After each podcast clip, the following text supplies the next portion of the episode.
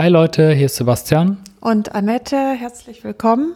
Herzlich willkommen in Online-Kurs Geheimnisse Podcast. Und wir wollten mal über eine Sache reden. Und zwar, wie kommuniziert man eigentlich mit seinen Teilnehmern, mit seinen Kursteilnehmern? Was meinst du dazu? Hm, ja, das ist auf jeden Fall schwierig. Also ich komme, ich habe immer ein Ziel. Ich will den Teilnehmern was Bestimmtes beibringen.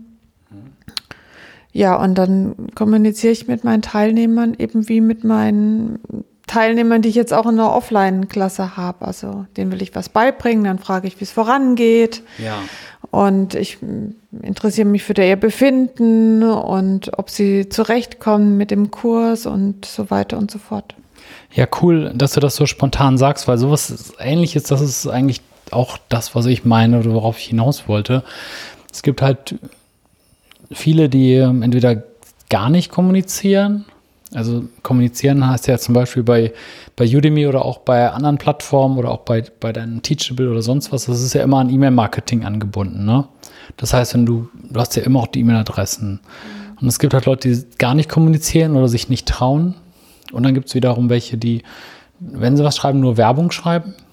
Das sieht man auch besonders bei Udemy so krass. Einfach nur, ja, neuer Kurs musst du jetzt kaufen ähm, ohne irgendwie noch eine persönliche Note da reinzubringen oder so. Und ich bin auch dafür, man soll zumindest, auch wenn es eine Werbung ist, die Leute so behandeln, dass es halt, wie man mit einem Freund schreiben würde, so ungefähr. Ja, das auf jeden Fall. Also das äh, denke ich auch, das sind ja auch äh, die Freunde sozusagen. Ich finde es sogar ein bisschen schade, dass die Teilnehmer eigentlich relativ wenig äh, mit mir kommunizieren.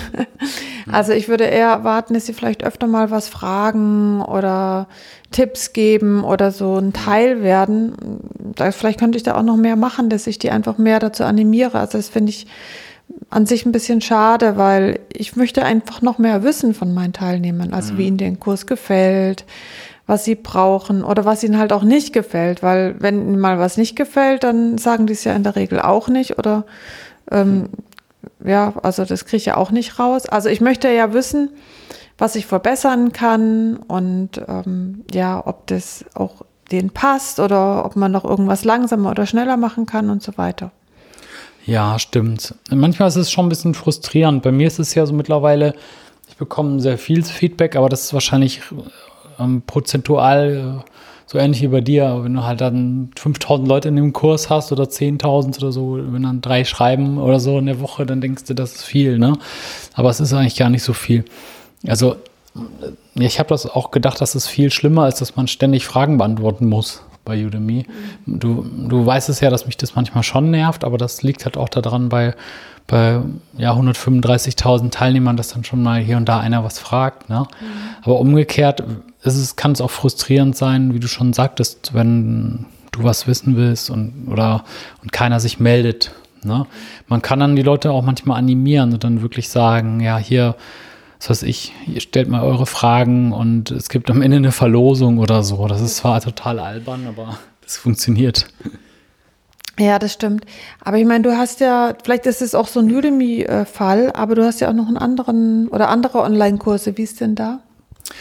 Ja, das ist eine gute Frage. Also zum Beispiel bei der, bei der Udemy Masterclass, da ist es auf jeden Fall mehr. Also allein schon dadurch, dass die halt mehrere hundert Euro kostet, ist es schon so, dass dann halt im Verhältnis öfter Leute was fragen. Und das ist ja auch gut. Ne? Also das dürfen die ja auch. Ne? Und die fragen dann auch was, sage ich jetzt mal, vielleicht auch was selbstbewusster oder so, dass die dann sagen, hey, ich habe dir gerade 400 Euro überwiesen oder so.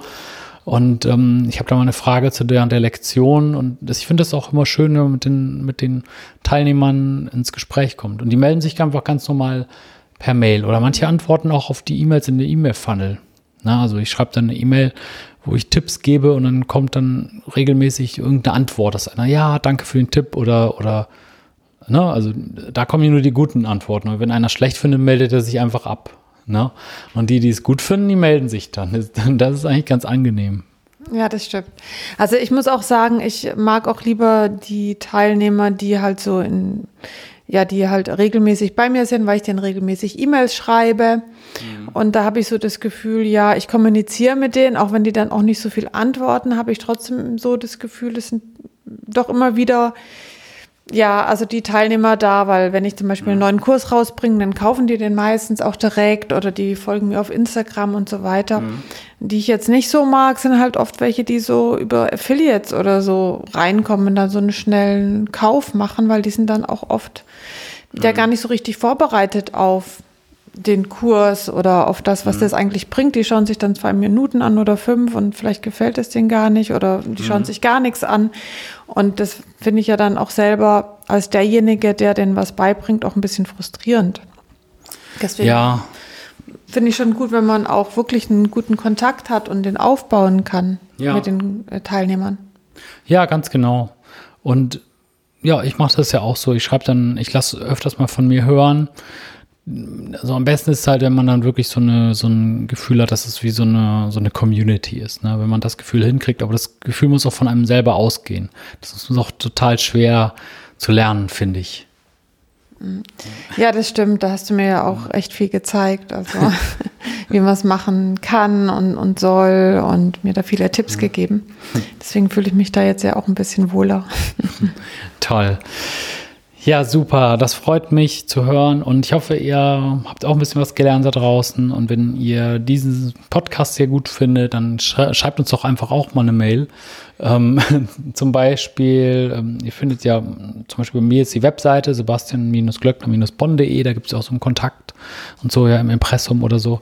Könnt ihr uns mal schreiben oder über Instagram. Mhm. Oder einfach auch hier in dem Podcast, da kann man, glaube ich, auch ähm, was hinterlassen, fünf Sterne zum Beispiel, das ist ja auch echt was ganz Tolles. Genau, das wäre das wäre richtig toll. Das ist ein, das wäre richtig toll. Da würden wir uns freuen. Genau, Leute. Dankeschön fürs Zuhören und wir sehen uns morgen. Jo, macht's gut. Bis dann. Ciao. Ciao.